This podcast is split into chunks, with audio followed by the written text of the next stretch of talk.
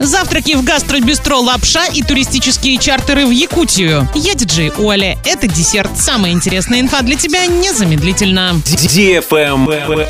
News. План по расселению аварийного жилья на 22 год в Оренбургской области выполнен на 95%. В регионе запланировано расселить почти 99 тысяч квадратных метров непригодного для проживания жилого фонда, признанного таковым до 1 января 2017 года. Необходимо переселить в новое благоустройство благоустроенное жилье 5300 человек. До конца 2023 года планируется ликвидировать оставшиеся 55 тысяч квадратных метров аварийного жилья. Из аварийных домов переедут 3000 человек. Большинство жителей Оренбургской области по-прежнему выбирают денежную компенсацию. До конца реализации программы в области планируется построить 19 тысяч квадратных метров нового жилья для переселения тысячи человек. Из них 4 тысячи будут введены в эксплуатацию уже в этом году, 15 тысяч в следующем.